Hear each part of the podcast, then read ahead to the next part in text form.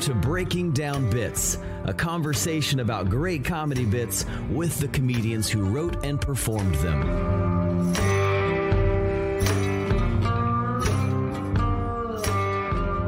Welcome to Breaking Down Bits. I'm Brian Gendron. I'm Drew Jordan. We're good to be. Uh, we're happy to be back, uh, knocking out some podcasts, having some great conversations about comedy. Um, another great way to have a conversation about comedy is to pop in on that Breaking Down Bits feedback mic every Tuesday at 9 p.m. Eastern. Share some jokes, get some feedback, maybe get a tag, help other comics from around the nation and around the globe do the same. Um, it's just such a fun time, such a fun time, and we'd love to have you in there. Uh, it's it's also just fun to meet people who listen to the podcast and get some hang time. So do that every Tuesday, 9 p.m. Eastern. We'd love to have you. Yeah, you can email us in at breakingdownbits at gmail.com. Uh, ask us for a spot in the following Tuesday or just give us a date and we'll get you on. Or you can DM us on slide into the DMs on uh, Instagram or Facebook or wherever you find us at Breaking Down Bits. Uh, Yes. Those have been a lot of fun and iron sharpens iron. It's been uh, helping me really grow my comedy. So come check us out. Come hang with us. Uh, let's go ahead and talk about callbacks, man. We just had our man, Mr. Plitt on. What, what do you think? Yeah, Jeff was great. Um, very technical, very smart, very organized guy. Uh, I think one of the things that um, was super interesting that I've heard before and I've seen it before, but I totally forgot about it was this late night writer. I forgot the name, uh, her name, um, but it's this list of transitions, and it's like, um, and the and and that's weird because, or and the weird part is, or and and when asked for a comment, he replied and it's all these little transitions you can put after because he uses them for like monologues monologue style jokes uh, for like headlines. But it's a fun way to get yourself unstuck. If you have like an idea and you're trying to write a joke and you don't quite have an angle sometimes all it takes is just the right little transition to put your brain on the right path. So um, you know we'll probably share that uh, online or you can you can google that transitions uh, list. We'll we'll figure out we'll try to remember which late night uh, writer that was but just a great little technique. Yeah, we often talk about prompts, which is to get you started, but rarely do we talk about what keeps you going, and, and those transitions are absolutely uh, a way to do that. The I, I like that as well, Drew. One of the other things that I took away from Jeff's in, incredible process is uh, he talks about writing monologue jokes and using Feedly as a tool to uh, curate headlines from pop culture, from uh, political, from you know world news, and then he uses those to write punchlines and tags. And so, just a way to continuously be writing. Uh, he said he he sits down and he writes 30 in two hours, and he's very disciplined about how he goes through that. And he even talked about not spending too much time on one joke, just moving on to the next, kind of like test taking as a kid. So. Uh, just methodical and and seems like he does this week in week out holds himself accountable his whole process is really interesting but feedly is something where I, I'm going to welcome back news into my life to start um, creating more comedy. Also, I feel like we have to double callback. Um, this is a this is a breaking down bits exclusive. The double callback. Uh, another thing that I think we can't. Uh, I haven't heard anyone really talk about is the fact that he has a you know a group of dudes. We, we workshop jokes all the time with friends, but he he workshops these these TikTok videos and he'll send them to friends, get feedback, see which ones connect. I think a lot of times we just create something and hit send, and it just goes out to our social media. Um, and maybe we don't employ the same uh, rigorous um, testing and, and trying and editing that we do on on stage online. So that's an interesting thought. Like, hey, before I post my next video, uh, or if I have a couple of videos that I'm considering posting, maybe I send those all to my a couple of friends that I trust their opinion on. See which ones they connect with, see which ones they like the most. Just a little more data to work with before you decide what to share. It could help you be just a, that much more successful. Absolutely. Well, go ahead and make sure you go listen to that episode and all of our episodes on breakingdownbits.com. You can find them there. You can also find them all on YouTube and wherever it is you get your podcasts. You want to get a guest in? Yeah, let's go for it. Originally from San Francisco, Caitlin Peluffo is a comedian currently living in Brooklyn, New York. She started her stand up career after a brief six year stint in art school where she studied performative video art, which is apparently a thing. Peluffo's open for comedians like Maria Bamford, Gilbert Gottfried, Gary Gulman, and Colin Quinn. You can see her in New York and touring clubs nationwide, and she's also participated in the Breakout Artist Series for Caroline's on Broadway.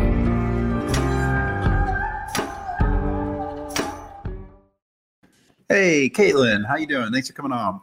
Oh, thanks for having me. Um, this is great. What a fun little video. uh, definitely ripped a lot from your bio and your your college degree was oh yeah it's real it's um it's technically they call it new forms um but okay. it was uh photography video and performance is what i did um, hey, but yeah. sounds like a great. That's sounds useful. like a really a really great degree for someone who wants to do comedy. Uh not you would think all the buzzwords, but really um, not helpful at all. I use none of it. Um, uh, also, I was screaming. It's Laurie Kilmartin is the writer who had that. Yep. Uh, I was just screaming into Thank the you. abyss, and it kept telling me my mic was off. I was like, Laurie, it's Laurie Kilmartin and she also just came out with a new album, so everybody should check out Laurie Kilmartin. She's wonderful. Um, she was actually a big you. hero of mine when I first started. So nice. I well, love her. Thanks yeah. for listening on the intro. We appreciate yeah. that. Yeah. hey, I'm, I'm, you got me for an hour, baby, and I will give it my all. That's the awesome. way we the way we start our show, Caitlin, is we like to learn mm-hmm. about you and your career trajectory. So we know about your degree. Uh, sure. Unless your stand up started before you went to college, which some people have. Uh, talk to us about early going and stand up, how you got involved, and then you know sort of your trajectory, any breaks you had along the way. Give yeah, sure. Uh, my journey. Oh my God, that belongs on a pillow. Um, my my comedy journey uh, started later. I started when I was 27. Um, I uh, always wanted to do it, but I didn't quite have the guts. Uh, I thought for some reason I thought you really needed to go to like performance school, like theater, or be a writer or something in order to do comedy. And then I did my first open mic, and I was like, oh, anybody can do this. It does not. there is no requirement. Um, so uh, I started you like any open mic. oh my god! I I mean the mentally unhinged go. So it's just like oh I'm fine. Um, but uh, yeah, I started. Uh, what happened was I uh, didn't know how to start at all. I just knew I wanted to do stand up because I'd been a fan for a long time, but not in the point, not to the point of like uh, understanding the process. Um, back then, there weren't as many podcasts as there are now, um, so I didn't know how to write a joke or any that open mics were even a thing.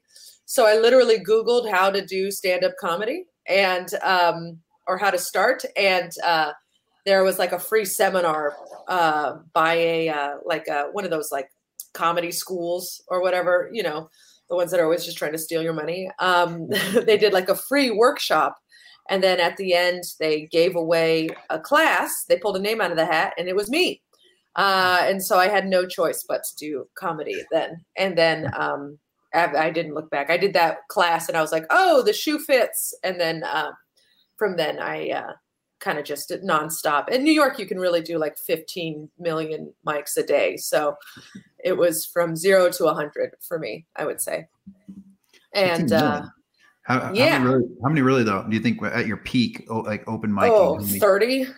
Um, 30 a week. Yeah. yeah. And that was working nights. Um, I worked oh, in a restaurant three nights a week. So you could really get after it. You would do like four or five at night. Um, yeah. And so you don't really have friends. Your friends become open mic people. And uh, that's just your, you build a community really fast. And that's why I think New York comics kind of have the rep of being very efficient and very like punchline driven because you do these open mics and you have maybe two to five minutes. And so you get up, you start right away, you go, and then you literally leave and go to the next mic and you do it all over again. Um, and uh, it takes a lot to be noticed because there's 30 to 40 comics at every mic. Um, and so it literally weeds out the week very quickly. Um, but uh, i was like kind of an old bitch when i started so i was like these toddlers can't hurt me you know? So yeah what are they going to say that i haven't already said in therapy? So i just kind of uh, took off running. Um, and i was able to make friends quickly. And then hosting was the biggest thing that helped me um, mm. get out of the open mic scene uh, and I still do open mics. I have nothing against open mics. Um, I do them when I need them, uh, but hosting was the biggest uh, uh, help for me. That got me into clubs quickly, and that got me on the road quickly. Um, Mm. What How does- aspect of hosting? Yeah, how does that work? Yeah. Hosting, well, that same uh, company, Laughing Buddha, um, they ran mics. They ran like three mics a night, and uh, they were expensive though. You had to pay five bucks to do the mic, and then another five bucks for a drink. So it was ten bucks to do a mic, and I couldn't afford that. Um, and so they said, if you host, you can do it for free. And so I was like, great, I'll host these open mics. And um, that gets you really strong because you're going up first and then you're doing short bits in between to keep the energy high. Um, and uh, so it really makes you think on your feet and be present. I think that's being present is such a important part of comedy that people don't really talk about. They're like joke writing, joke structure. No, you have to be in the room because we're all looking at the same shit, you know? So it's um that was a really good lesson to learn. And then just thinking quick on your feet and not being afraid to talk to people. I think I've never been afraid to hold a conversation. And so that helps with like hosting. You know, if someone speaks out, you're not like, oh, what do I do? You're just like, shut up, bitch. Or just like, you just kind of talk to them like a nice person. But now I think I'm meaner. but before I was nice. I was like, oh, and what are your hopes and dreams? And, uh, but now I'm like, you better shut the hell up, you know. But uh, Do a full on counseling session as the host up on the stage. exactly, exactly. It's just like you might need more help, I think. but uh yeah, hosting I think as a beginning comic is the best thing you can do. How many years Um, did you host? I ho- I think I stopped do you still hosting host? this year. Yeah. Um I hosted probably from my second year like getting paid to host probably from my second year until this year. So I, I would say 5 years I hosted. And um yeah, I don't host I stopped hosting on the road a while after I did Colbert. I stopped hosting on the road. Um oh, I see.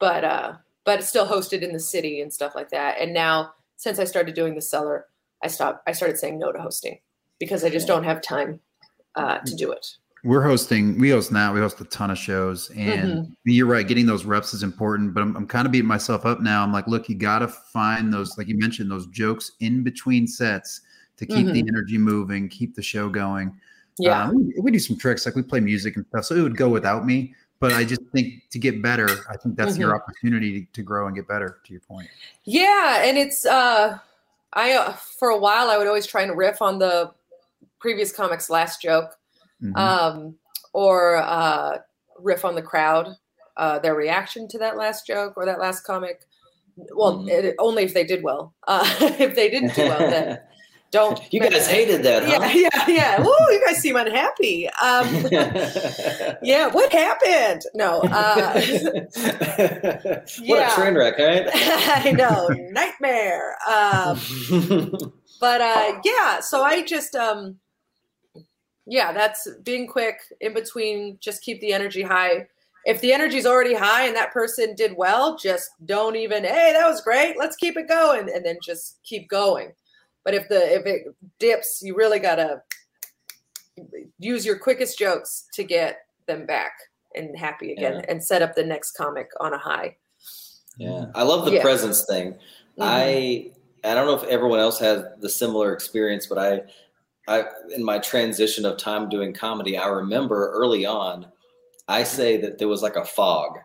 It was Mhm. just the audience was in a fog. I was Yeah. in my head. I was just trying to tell the jokes. Mhm. Um, they could drop a platter of of crystal and, and shatter, and I would just play. I would just plug right Yeah. through Mhm. and then as time's gone as time has gone on i found myself able to finally see the audience and hear the audience. And and now uh, i feel like as it's still progressing i'm able to perceive better what the audience is thinking and Mhm. and and under and hear myself and try to put myself in there. Oh they i said that weird and they're thinking i said i meant this. And did you have a did you feel like you had a similar progression like is that normal or how did it work for you were you always just very perceptive from the get-go No, not at all. Um, I think I was like you. I was so intimidated by being on stage that I was just trying to remember the jokes. You know, one time I came up with cue cards trying to read verbatim, and I was like, "What the fuck is this?" I, and it bombed. It bombed terribly,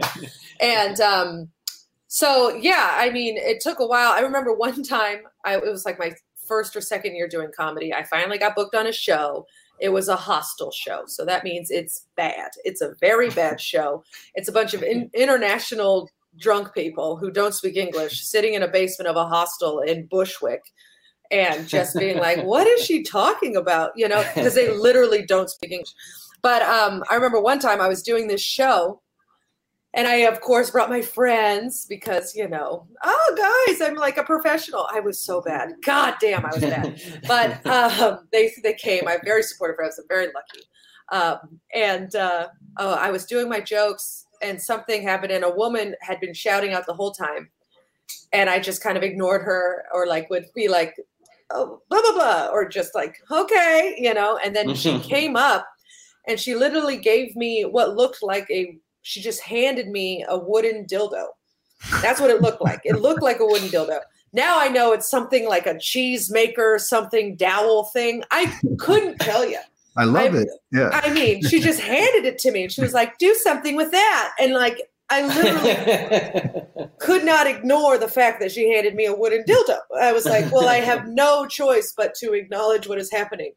And then it was funny. I did well um, with it, as well as one could. But um, I mean, but I was literally that it shook me. So like it, it, was just like a slap in the face. It's like, well, now you have to be present. And uh, that was, I think, the first time I ever really was like, accepting to crowd work and understanding that the crowd is also part of the show. so yeah, it's weird. That's true. That's going to be the forward of your of your book. I want that on that story goes on the front. Yeah. you open the cover and there's that story. I mean, it was so weird. She was just like, "Here you go," and she thought she was just like, uh, "We're having a nice time. We're just having a conversation." You just, you just like, became a prop comic in front yeah. of everyone. yeah, and then she left, so I couldn't even give it back to her. She left halfway through the show, and so I was like, "What the fuck just happened?" Uh, please, please say it's still on your shelf somewhere. I do have it. It's in a bottle. I don't believe I threw it away. I don't know where it is. I've moved like four times since then, but I I know for a fact I did not throw it away. So, yeah, maybe I'll. Um, maybe I'll see a new comic and bequeath it to them. You know, just go to a go. bad hostel show and be like, "Here, you're welcome." Pass the baton, yeah. Yeah, and they'll be like, "This bitch just interrupted my set." I could never. Was even a real person? She's like, yeah, it left, but maybe it was just in your head. You just I know my yeah. dildo fairy godmother or something like that. oh my god! Well, weird, weird, oh, weirdest thing that happened on is that the weirdest thing? We've had weirder. Oh yeah, I've had weird. I've had weird conversations with people. I had a drink thrown on me once. That was uh, fun.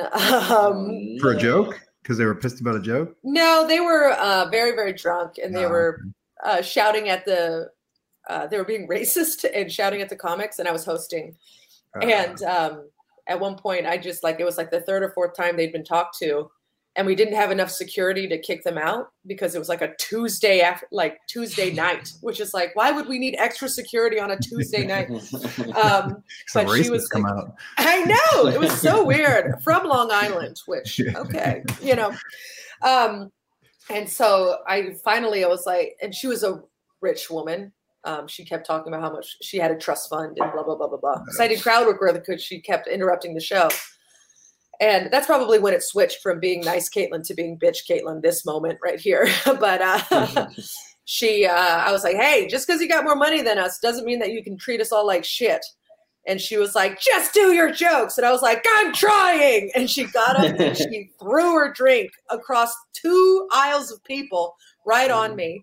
And then the guy wow. next to me or next to her the patron threw his drink on her because he was mad that she threw her drink on me. And then they started fighting.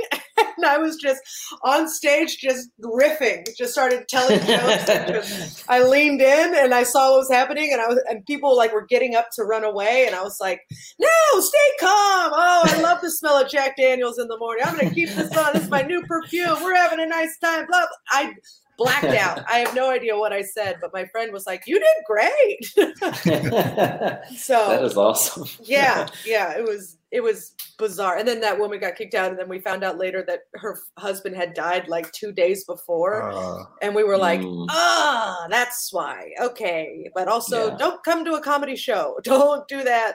You know, you yeah. think it's a good idea, but it's a, it's not the way you want to process your grief uh, by Mm-mm. getting very very drunk and shouting at strangers who are just trying to make you happy um, so yeah that's probably the the most bizarre thing that's happened to me on stage uh, i'd love to hear more just about the the the journey so from from mm-hmm. doing all the open mics and, and now like you're a cellar comic you're mm-hmm. you're you're touring you're at caroline's like had what what's what were the breaks? What got you the to the to level up? I guess through your comedy career, what happened that that'll that opened those doors?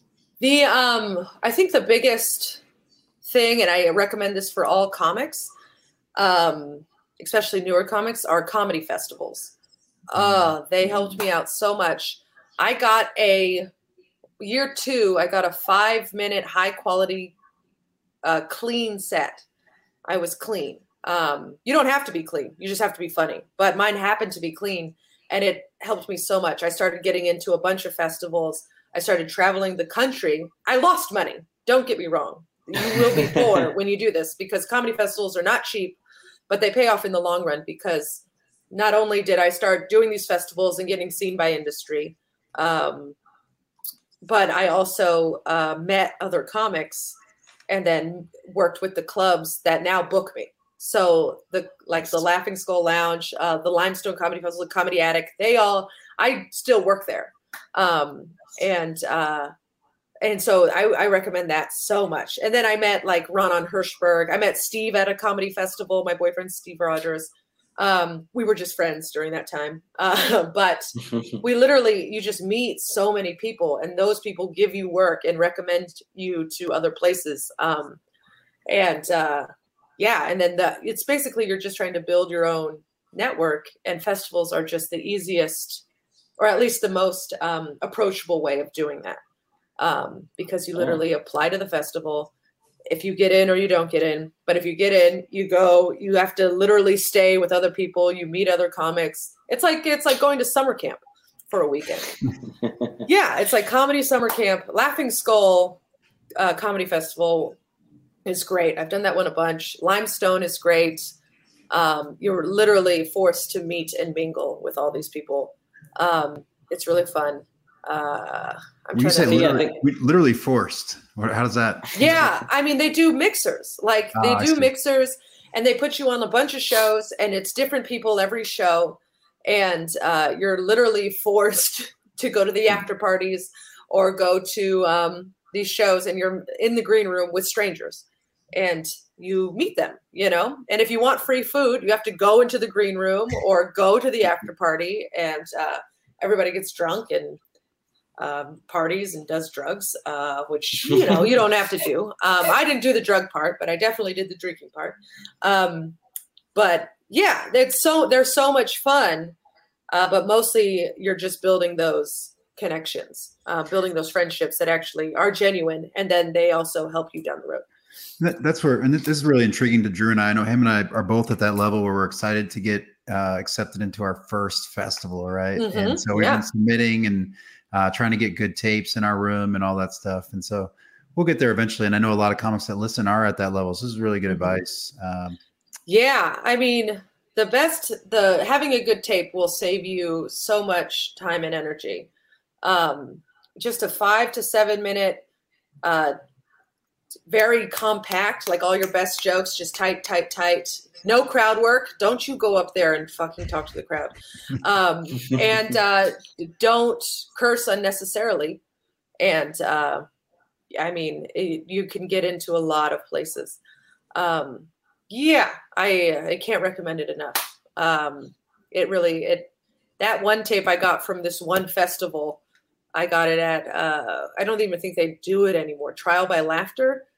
It was a, a, a, show that they aired on the Comcast network where you mm. had to be clean. And so I did this set, uh, five minutes in the first round where I had to be, I was clean. And uh, eventually that led to me getting Colbert. So, Oh. yeah. So what? Why the? How did how did your progression go from?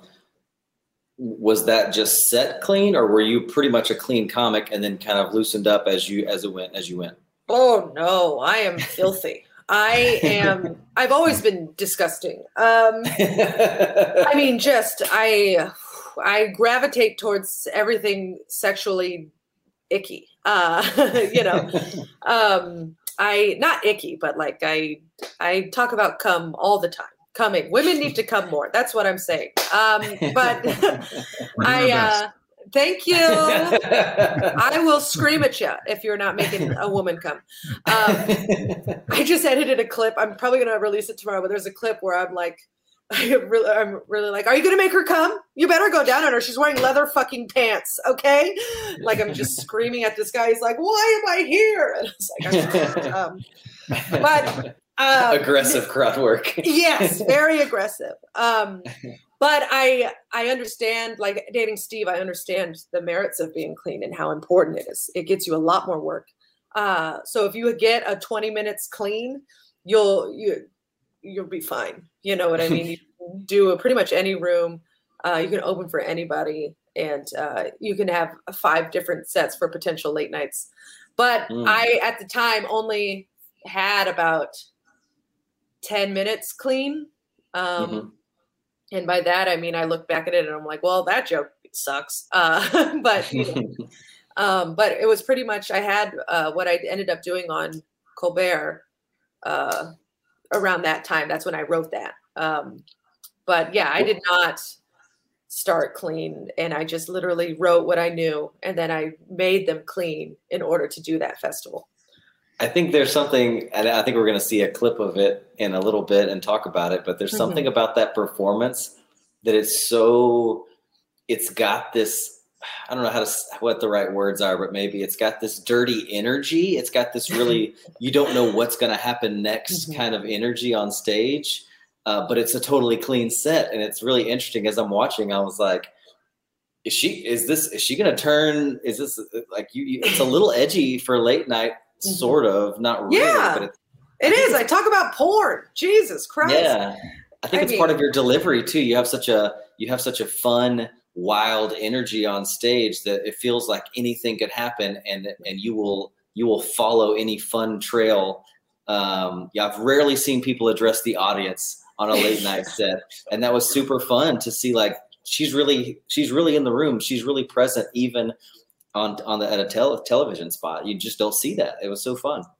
Yeah, that's another one where I kind of blacked out um, doing the set. I just kind of just you go into auto, uh, you know, auto mode because I That was super fun. I definitely, but I was able to be present in that one moment when that guy I meowed at a man. Oh my god, um, this is why I can't watch it. Uh, you guys have fun watching that, but. Uh, yeah, I definitely growl like at this guy, and he was just like, "What?" like he was so upset.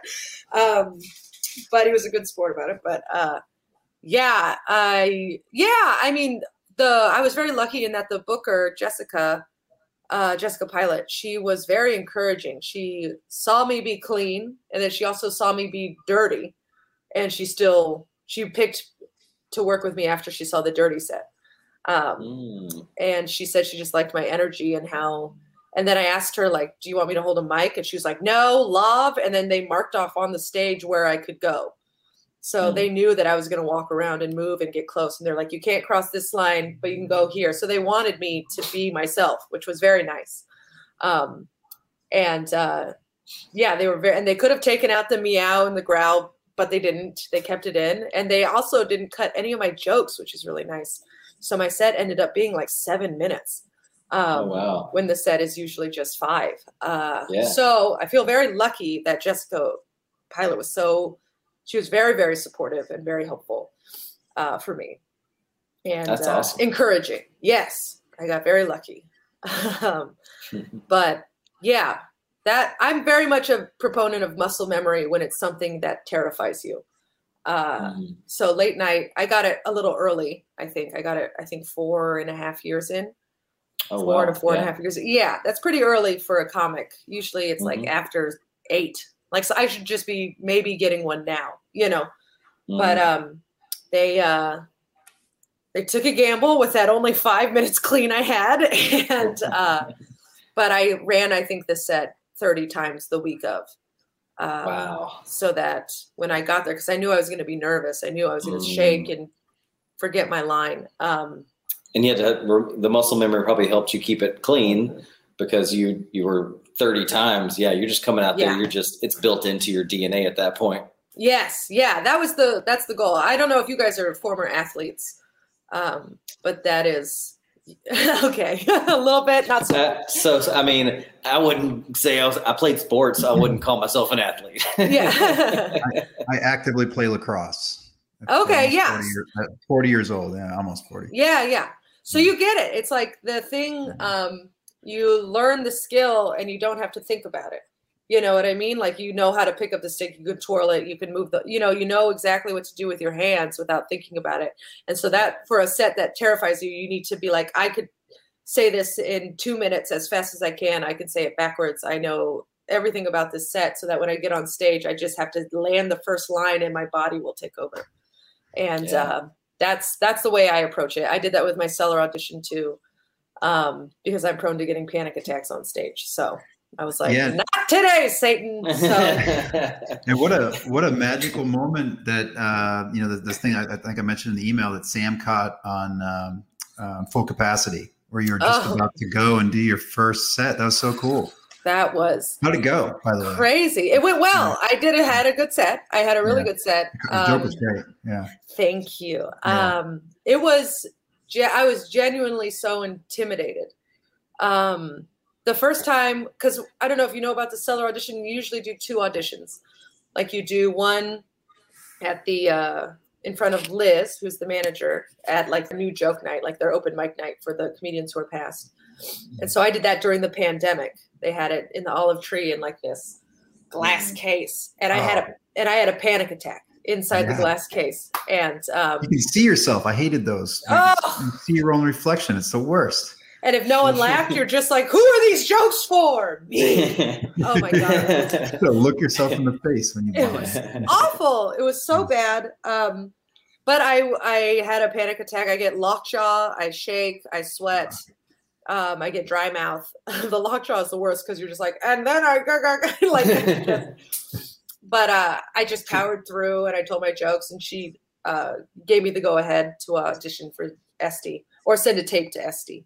Um, uh, and then she decides if she wants to audition you. And so that's what happened. And she did. I had five days to prepare, which is crazy. Um, but uh, what was I talking about? Fuck.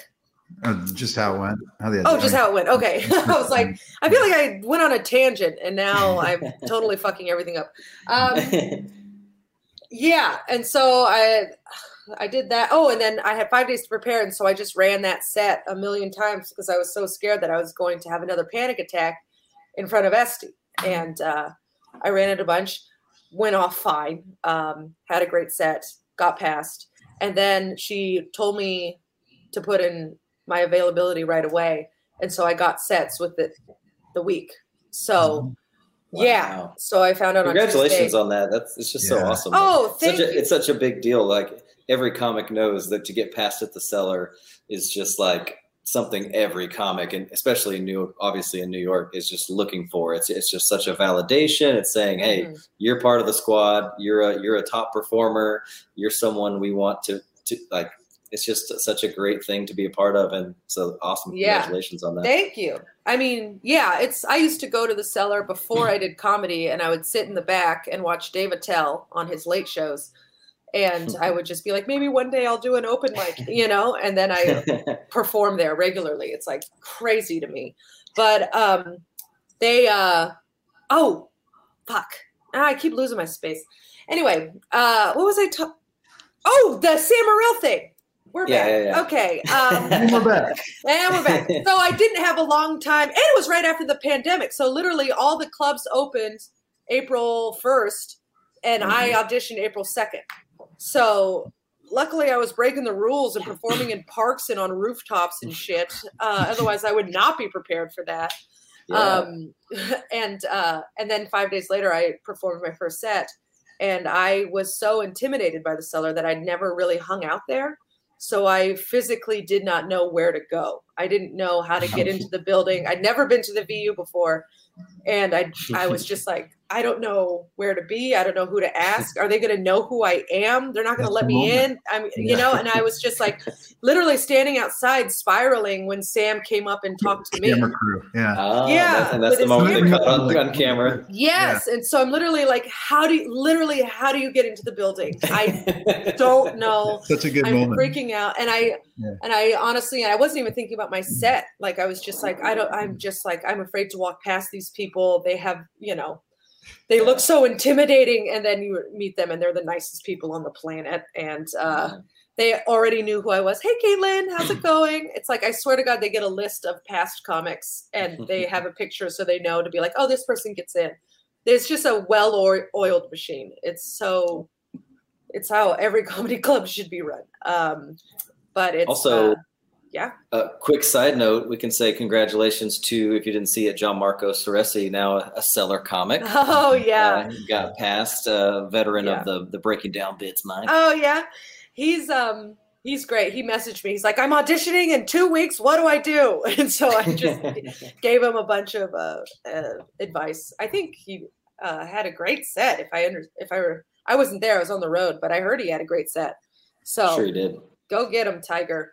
That, so you, when you approach those, I know you've been doing it for a few months now because I was back in April, right? Um, Mhm. is- there's a new expectation. Do you do you feel that? Do you feel that you have to show up with with new material, new A material faster and more? You know, is, is that a pressure that you feel? No, uh, Estee's only concern is that you kill. Yeah. So she does not care if you do the same material over and over again.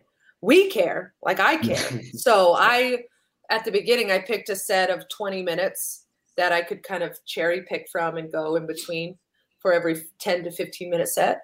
Um, and now it's gone to 25 minutes and then soon it'll be 30 minutes, you know. So I'm just trying to add jokes little by little to just spice it up and make it a little different. Like the first half, I'll always do it's the same like six to seven minute set that I know kills, and then the second half, I'll kind of uh, do a little like something newer, never new. Oh my god, uh, that terrifies me. Um, but uh, something that I'm working on or trying a new ending or something trying to fix, and then I always end the same way, uh, which is very strong uh, with your closer. Um, but uh, yeah, the that the expectation is only like your job is only to kill. That's it. Um, And that that's a good transition to writing. We always want to know, answer the question however you want, but but Mhm. how does Caitlin Peluffo write comedy? Ah, it's so annoying. I write on stage. It's the worst. Um, Oh. I don't recommend it at all. It's awful.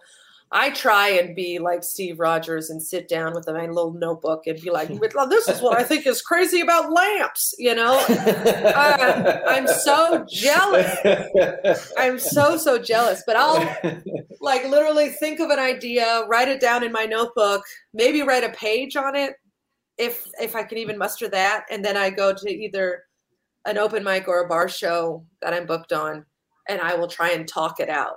And uh, Mm. usually the um, the uh, adrenaline of trying to find trying to find the laugh makes me think quickly and Mm. um, but now I'm getting less nervous on stage, so that's not working. So You're too comfortable on stage to write on stage. exactly. So now I'm like, ah, that didn't work, and now I'm like, fuck. Now I gotta, god damn it. Um, so I'm trying the thing where I think of a topic and I write a page on it, and I try it that way, and then Steve and I sometimes will talk it out, or I'll talk it out with someone else. I'll be like, what do you think of this tag, or what's that, you know? And um, but usually it's on stage riffing, and then Mm. uh, just in my little uh, phone notes, writing down an idea. Uh, but it takes me a long time to get new bits. It takes me like a month to get a new like two, three minutes, just because it is a slower process for me. Whereas Steve Did- like did an album and he already has another hour. It's like, oh God, That guy's full of he's full of material. He's, he's cranking it out. mean. It is obnoxious. I love that man so much, but he makes me so jealous with all of his writing. Um, did you did you always write on stage like that, or did when you started were you a Hmm. pen to paper kind of kind of gal, and then as you kind of got the tools, you transitioned into on stage writing? I tried so hard to be a pen to paper, you know, like a monologue writing, joke writing, because that, that's what I thought you were supposed to be.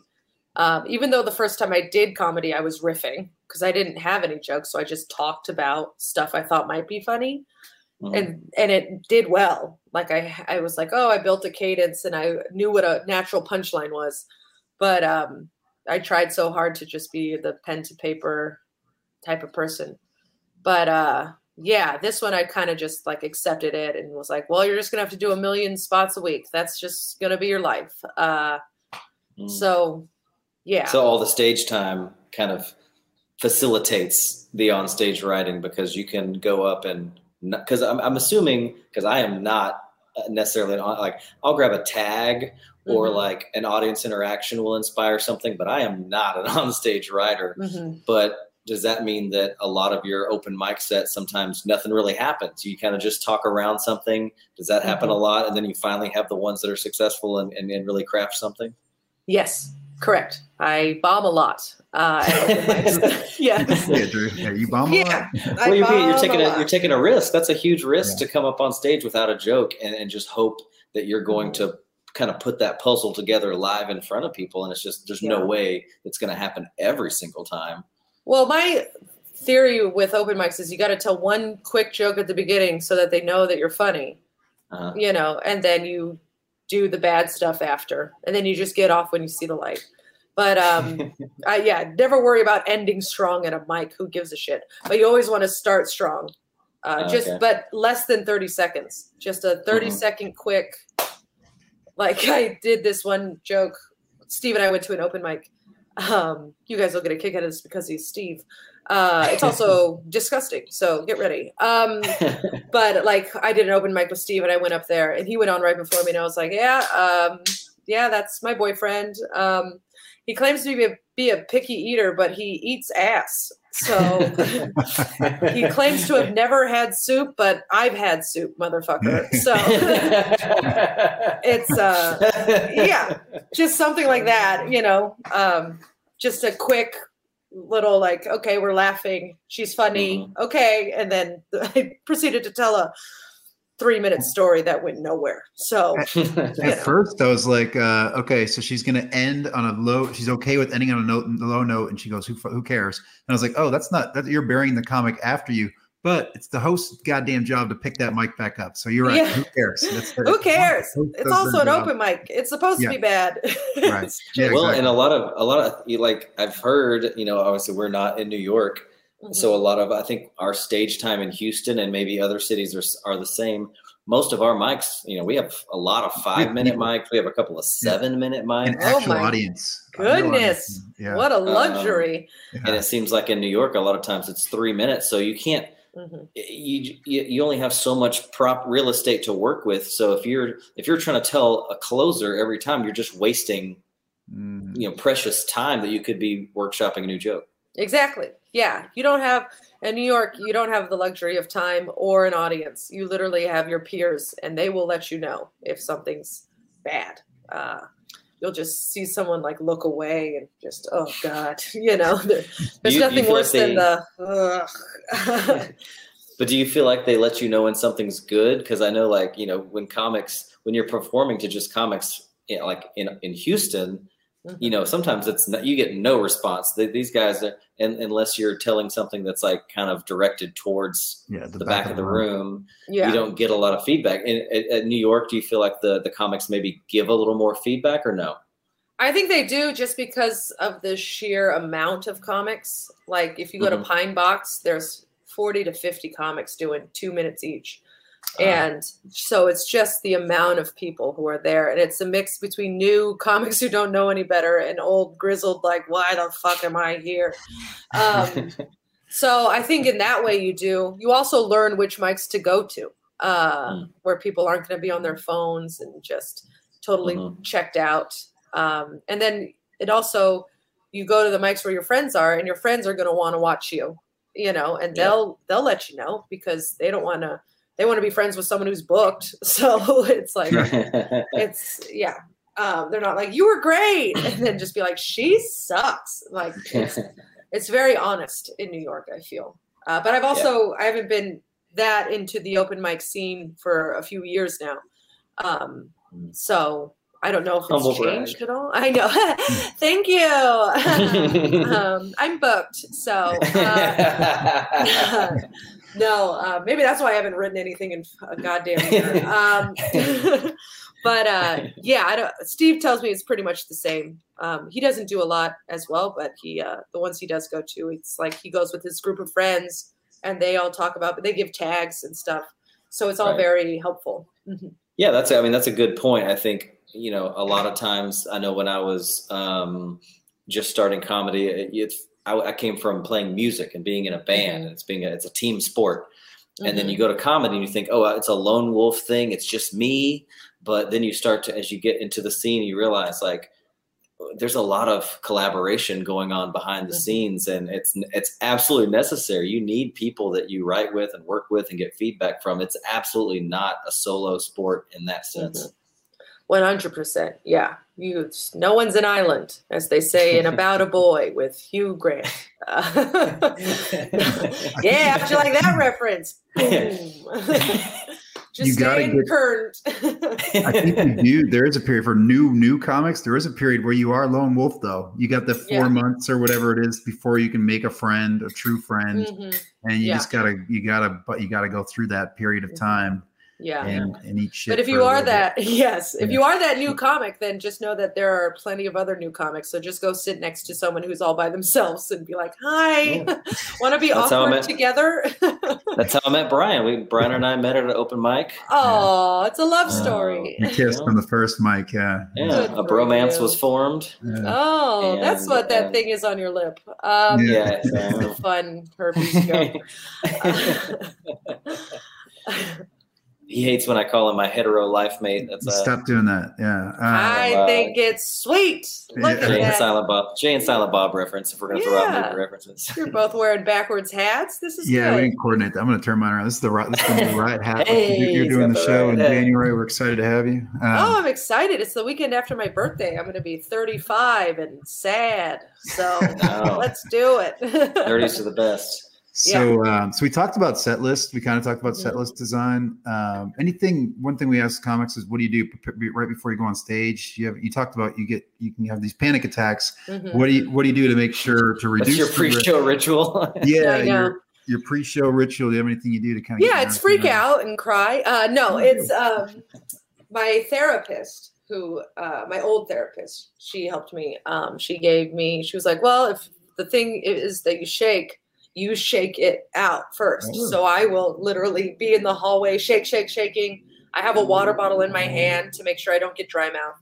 And then it's as soon as the first joke hits, uh, the panic is gone and uh, it's literally the five minutes before my set uh, or when the person before me gets the light that's when i'm like fuck you know what's gonna happen you know it's like surrendering Yeah. control and i'm not a person who likes to do that but you have to do it in order for the show to be good so it's I a, like this. Yeah. Shake it out. Like this. this Shake it out. Mil- our millions of listeners are all going to shake it once after hearing this. It's going to change the rotation of the Earth because of this advice. This is perfect. yeah i mean mentally you you're telling your brain you're not gonna shake i'm gonna shake you Yeah. know Yeah, i you're taking- choose to shake That's right. You're taking ownership of your. That's actually really, yeah, really valid. I like that a lot. I'm doing Yeah. it tonight. I'm doing do it. it Yeah. shake it out and then breathing exercises the in for four hold for four out for four uh, that helps a lot but i the shaking seems to be the thing that works best for me Um, and there's got to be a lot of pressure because you're working with you're probably at this point working with some people that you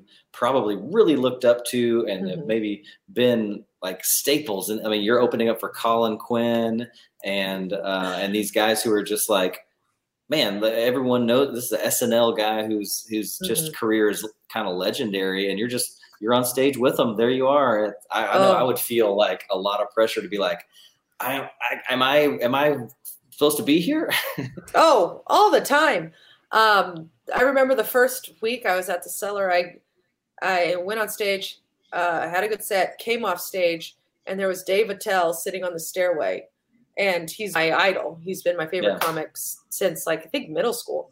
Um, and I saw him, and he was like, "How were they?" And I was like, "They were really fun. I think you're gonna have a good time."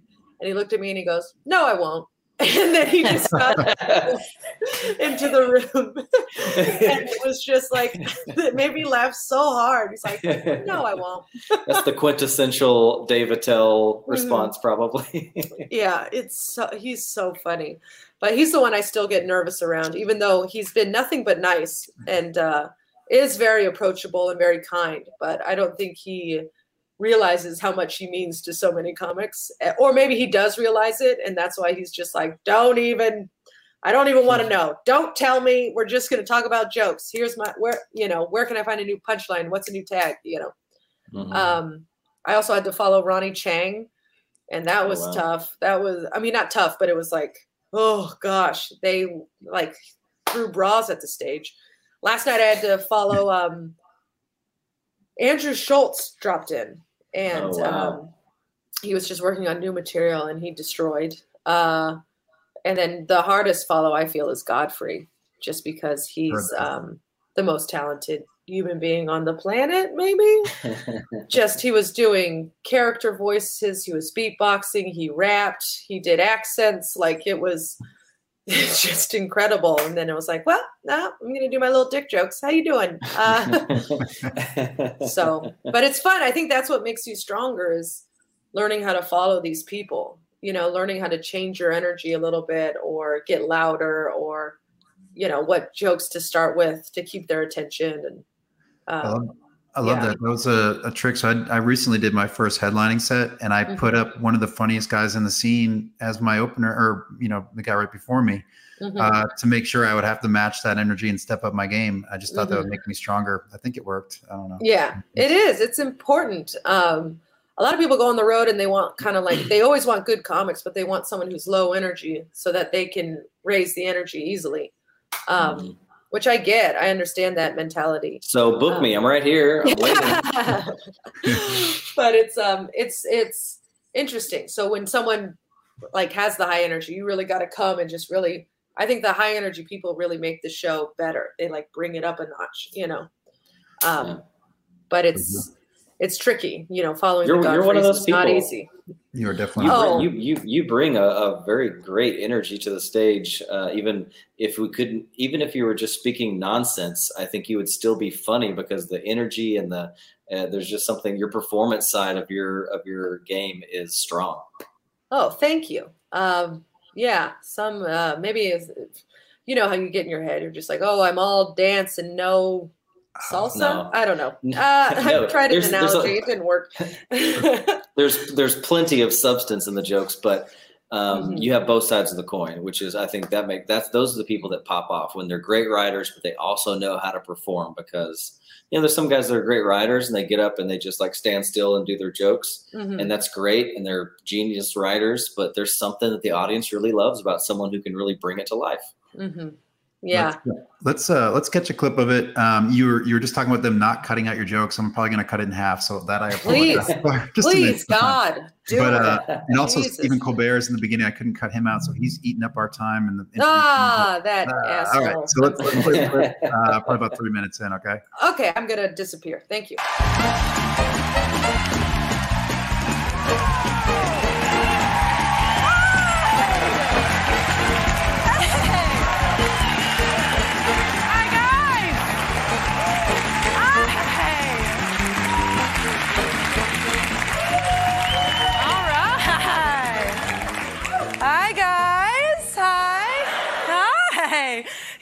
Hear some jokes from Butch Laura Croft, huh?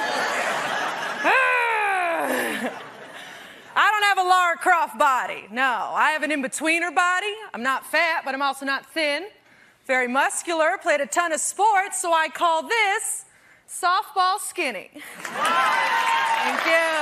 Thank you. I had to learn to like this body though because I was this size in sixth grade. That's a gigantic child. So my dad, he was smart about it, shoved me in every sport there was to play, and I was pretty good. So I kept getting that compliment. I'm sure some of the guys in here have heard it. Uh, hey, Caitlin, you're a real beast out there. yeah, you're such a beast. Oh, that's not a compliment. I'm 12. you just told me I'm the worst part of my favorite movie.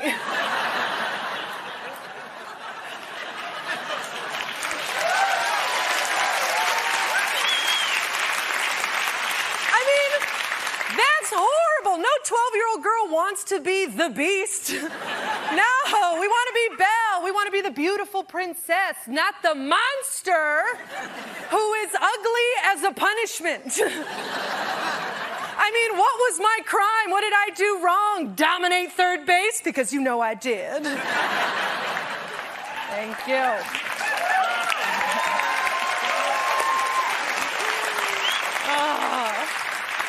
At this point, I would like to let everybody know that I am not gay.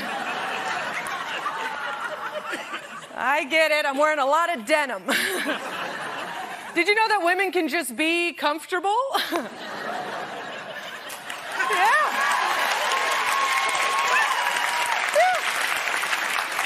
Doesn't mean we're gay. and I don't care if you do think I'm gay, it doesn't offend me. I just bring it up so all the single fellas know. Yeah. Yeah, I'm gonna try and fast pitch into your heart. It's just tough dating because I'm a strong gal, I'm a bigger gal, and I am attracted to pretty men. Oh no. because I like them really pretty. Yeah, I want a guy so pretty I'm getting fist bumps from lesbians. That's a pretty guy. yeah, I want them to look at him and be like, damn, girl, he looks soft. I like them soft. But the soft ones, they don't like girls like me. No, they want a girl with a thigh gap. I have never in my life had a thigh gap. I have, however, created holes in my jeans from my thighs. Oh, yes. Oh, yeah. Right here, baby. Yeah.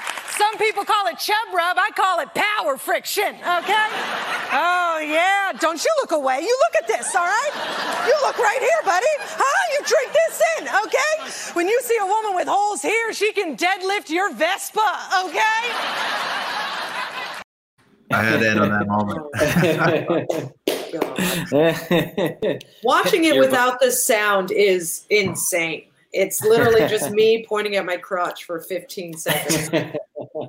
Jesus Christ. so performance it's it's just it's inspiring to me as somebody who tries to be more physical on stage that just gives jokes the extra um it it's just you're you're you're one of the best i've seen doing it in, in a while we watch a lot of comedy Oh, thank you. You're very nice. Um, I'm basically Lady Tommy Boy. I feel like whenever I watch that. I'm, I'm, a, I'm a huge fan of tommy boy physical Oh, comedy. it's my favorite movie, Yeah. Favorite com- Netflix now. comedic movie of all time. I know they put it for free on Netflix. I already own it. I'm like, fuck, fuck you. One thing that always catches me, it's probably a stupid thing to always think about, but performing without a microphone, I, I feel like it's Talladega Nights and all over again. And Yeah. was was that was that strange? You seem you seem super comfortable doing it. Did it feel comfortable? Um, yeah, it was, but I had to work at it. Um, Joe List, uh, you probably know of him. Great comic. Sure. Um, also my neighbor, very fun. Um, Oh, nice. yeah, we live in the same building. He got us our apartment. Sweet man. Um, Nice. but uh, he uh, told me and Steven when we were preparing for Colbert, he was like, if you use a microphone, it's going to cover half of your face. And this is a time when America can see your face. So just don't don't use a microphone. Um, Mm. and uh, and he never uses a microphone on any of his. Uh, and he was like, you just kind of. So we would go to open mics, put the mic aside, and shout, or just Mm. leave it in the stand and move your hands. Because the first time you do it, you're like, where you know. But um, so by the time I was doing it, it was fine. So whenever it was like an intimate audience, I would be like, hey, is it okay if I don't use the mic? Great, thanks. And then I would jump into it. Um, ah, yeah. that's kind of that's kind of ballsy right there. Even just to be like, Mike, here, let's go. Oh, Um, sometimes I do these shows and I'm like, I'm a loud bitch. This is only for you. You know, like this, you feel like I should have a microphone, but I don't need one. You know. So, um, And and then we talk. I, mean, I was talking to some newer comics, and and really, you know, people just getting started. And this set, you know, you really lean into you look like, and that's always that's such a good prompt um, mhm, for for. And you were, you, as you admitted, you're fairly new, four years in before you got your late night set. Mhm. Um, and it is in like it's your introduction to the world in some ways. So you want to have this intro type thing. Um, but yeah, leaning into that heavily on this material is uh, is a good strategy. yeah, it was. uh I don't know. It's the yeah, it's the quickest way, just for them to be like, yeah, you do look like that. You know, and it's just like if you do it in a way that is self-deprecating but not mean, it's uh, you know, they're like, she's gonna, we're fun. I also feel like you know, like it's it's fun to be silly about not take yourself so tune- seriously. if you go too mean, Yeah. they're like, "Oh, I feel bad for." It. But if, yeah, if it's as long as it's done in a silly way, yeah, in a fun way. Yeah, exactly. I go ahead. Oh, sorry. As far as like the majority of your material goes, um, you know, did when you, I guess, when you really started to to get out there, um, a lot of biographical material. Did you? Did is it a lot about yourself? And is that?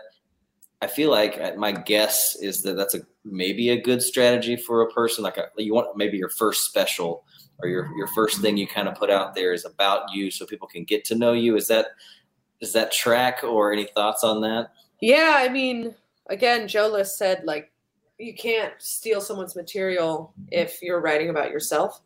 Um, so like and not steal, but like you can't really have overlapping ideas if you're talking about yourself. You know, you there's no worry about uh what is that term? You know Joke what I'm theft? Or, Joke theft, what? pa- parallel parallel thought. Parallel thought, yeah. Yeah. So I do have it a little bit with my one friend Amy Miller because uh, we both talk about being strong women with small boyfriends who have big dicks, and so there's like there, I know Steve. You'll hear all about it in January. Um, Steve's about thirty. I got about fifteen minutes on Steve, but um, yeah so it's uh so sometimes there's that parallel thing but we have different jokes so it's fine um but it is something that we uh i have to be aware of i either don't watch her or i uh i usually just don't watch her but she is my friend so i enjoy watching her. There's one joke that's kind of parallel. It is parallel thought for sure um but it's uh it's about how we date small men because they can't kill us. And um, but her joke is different from my joke uh, so it's fine but it's still uh, uh, in terms of that um, yeah i definitely write bio, biographical because you what what do you you have to write about what you know. And so Mm. what i know is everything to do with myself. It sounds uh, insanely narcissistic but it's i mean eh, it's the only thing that i've done i would say. Everything that i say on stage has come from you know an action or a thought that i have had about my life in my past. So yeah. Sure. I like that sort of stuff. I, I, I think it's super interesting. Like when comics get up and don't do stuff about themselves so much, you know, like maybe like, I don't know, a comic kind of like uh, Anthony Jeselnik, who just comes up and kind of has these great misdirect jokes. Not a lot of personal material in there. hmm Love the jokes, but I'm drawn to people who are a little vulnerable. Maybe I think I, I lean, I definitely lean into those comics a little more personally. yeah same i uh i definitely lean into the personal um because it is it's vulnerable and it's um uh you feel kind of uh like you made a friend at the end of their set you know like i know this person i know who they are and it, and uh you i think you want to see more you know Mhm. that's the stuff you're going to remember you're not going to remember what one random person thought about climate change you know also, do you use? I feel like doing watching that set, um, eye contact. Do you? I feel like when I was doing comedy a lot uh, earlier, I was I was always looking at my feet. I was never, and Mm. and now that I'm being intentional to watch the crowd, it does kind of open up some opportunities. And you definitely found some opportunities even in that set. Yeah. I that's one thing that's never being on stage. Yes, I get nervous beforehand, but being on stage I've never really felt uncomfortable. And even growing up and stuff, I was always like center of attention, trying to be, you know. And um, yeah, I've never had fear of public speaking. Uh, once I start doing it, I'm just like, well, we're here, you know. And eye Yeah. contact is something that I use to my advantage. Like now, if a guy's uncomfortable, I will crouch down and say directly into his eyes my next joke and be like, "Are you going to laugh now? You have to look at me." You know, like it's it's um, aggressive. Uh, Yeah, it's it's also super present. You're you're, Yeah. so, Yes. you're, you're it's the most present you can be in someone's face telling Yeah. a joke to them. literally just like, "Hmm, "Hi, yeah." God, that's my favorite thing to do when it's like a tough guy and he's just looking past. You know, he's not even looking at me. I just like to go, "Excuse me, hi, hi, I'm up here. How's it going?" and he's just like, "Oh." So, so let's go ahead and run it. Uh, I'm going to do our last segment. This is going to be a little weird, so stick with it. It's called Last Laugh. Here it comes.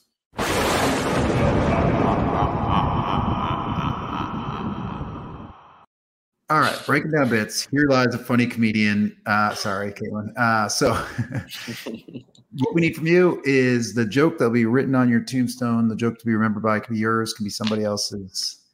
What is your last Yeah. laugh? Um, yeah, it could be one of my, I guess it would be one of my own. It'd be weird if it was someone else's. Uh, um, I, I love this one joke I do every set. I love it. Um, I'll just tell the whole thing, I guess. Uh, Yeah. it's, uh, I love pretty boys. Uh, pretty boys are great because they got those high cheekbones, easier to sit on. Um, you got to sit on faces. Ladies, fight the patriarchy. Sit on a man's face. Did you know when you sit on a man's face, they have to shut up? It's wonderful. What was that about the wage gap? Boop, have a seat. Yeah, do it for Ruth. God bless her. Uh, RGB sat so we could also sit. So, yeah, it's very fun. Uh, Are you running for office? Yeah. I know, I know. It's uh it's my only political joke, even though uh I do take down Woody Allen. No, I don't. Um, but it is uh it's one of my favorite jokes. Uh and it is quick and it uh you find out real fast if uh, people are going to like the rest of my set. Uh, if they're on board with the face sitting joke, then we're going to have a good time. Uh, That's the temperature the temperature taker. yes, that's my dip the toe. I do that about three minutes in, uh, three or four minutes into my set. I go, hello. And then if they're like, okay, and then we're like, we're going to have a nice time. Here we go. nice. Do you sorry, I'm gonna ask one last question and we're trying to get out Sure. here. What one thing that me and Brian have been talking about is sometimes, you know, if the crowd's not with you, hmm quick techniques on what you do when the crowd you, you dip the toe, they're not liking it. How do you edit? What do you do differently? Oh, nothing. Uh, I mean, I just did a gig where this happened. It was very rich old people that I was performing for, and I bombed my dick off. I just, and it, I hadn't had a good bomb in a long time, and I was like, oh, this, here we are, you know, um, feels right. Uh, but at one point, like, I used to like try crowd work, you know, oh, you don't like these jokes, let's talk a little bit, see if I can get you to loosen up. Um, and if they're not into that, then I, uh, despite my uh, me knowing better, I'll dig in and I'll just be like, "Oh, you didn't like my dirty jokes? Well, I'm going to double down, and we're going to talk about fisting now. So this is what you get." Um, I wish I had the capacity to just be like, "Okay, um, I'll do my Colbert set. I'll keep it clean, you know, or I'll uh, try and do more act outs." But I'm like, if you're not laughing at like three of my favorite jokes, then I don't want I don't want you to like me. So uh, Mm. It gets like a little bitter. yeah, right. So But yeah, I wish I had that because some people can like Steve can switch speeds. You know, he'll uh, mm, do crowd work, be present, like, and then do different jokes about different things and try and find something that works. And now I'm just like, well, here we are. When you have eight hours of material in your back pocket, I guess you can. afford to yeah, yeah, yeah. Just pick a different hour, Steve. Uh, but uh, yeah, I uh, I have no advice to give on that. I am Stick to your guns. Just just stick be you all the way. through. Yeah, because I did leave, and like maybe a handful of people out of that 60 person room were like, I thought you were so funny. And it's just like, well, You didn't laugh, uh, but thank you. I think I said at one point one person laughed at one joke, and I was like, "Follow me on Instagram." just, oh boy, it was so bad. But what are you gonna do? Yeah, they happen. They happen. You bomb. You're not for everybody, and uh, that's fine. It's not the end of the world. Yeah. Yeah. What can you do? Well, tell everyone Yeah. how they can find you uh, on the interwebs, uh, whatever your social media website, whatever you want to share. Sure. Let's let people know how they can follow you on Instagram and other things. Yeah, Instagram. I'm at Caitlin Peluffo. Um, it's right on the screen here at C A I T L A N P E L U F F O. Um, and then my website is literally CaitlinPeluffo.com. I have a bunch of tour dates up there. I'm going to be in Portland, Oregon, um, going up to the National Comedy Center to help Steve tape his special. Yeah. Uh, I know. I'm gonna have to be clean for ten minutes, motherfucker. Um, and then uh, I, uh, but yeah, I'm, and then I'm coming out to you guys. Um, yeah, the riot. So that'll be Houston, fun. Texas. Yeah. Yeah, I'm going to uh, Louisville. All the, I'm going everywhere. Jesus Christ, I really got to update my website. Uh, but I also have a podcast called Good Time Gal, uh, which is about drunk stories. Um, I interview comics and we talk about the best times that they were ever wasted, and it's very silly and very fun. Um, so yeah, uh, that's that's me in a nutshell. Woohoo! Woo, that's a lot of fun. Well, everybody, Yeah. please check out Caitlin online uh, or at the or at the co- world famous comedy cellar in New York. World famous comedy. I think it's hilarious that it's called the world famous comedy cellar. It's Yeah. hysterical to me. but But I mean, I get it. Basement. Like all the shows are sold out and it's good. but, Yeah, like it's still, pretty awesome. it's the world famous. Ca- it just seems like a anyway.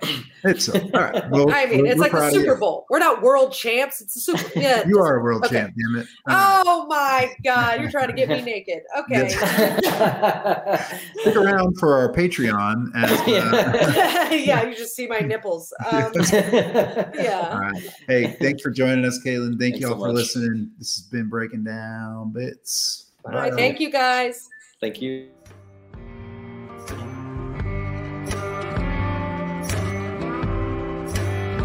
Thanks for listening to Breaking Down Bits. You can keep in touch or get more when you follow at Breaking Down Bits on social media, visit the website breakingdownbits.com, or shoot us an email at breakingdownbits at gmail.com.